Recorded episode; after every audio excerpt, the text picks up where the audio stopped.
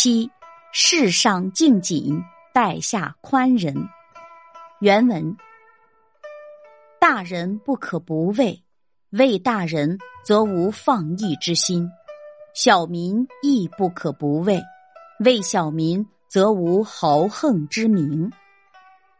原文的意思是，对于一个有高深道德修养的人，不可不敬畏。因为敬畏有道德、有名望的人，就不会有放纵安逸的想法；对于平民百姓，也不可不抱敬畏态度。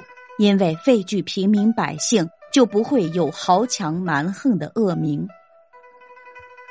感悟：孔子说，君子有三畏：畏天命、畏大人、畏圣人之言。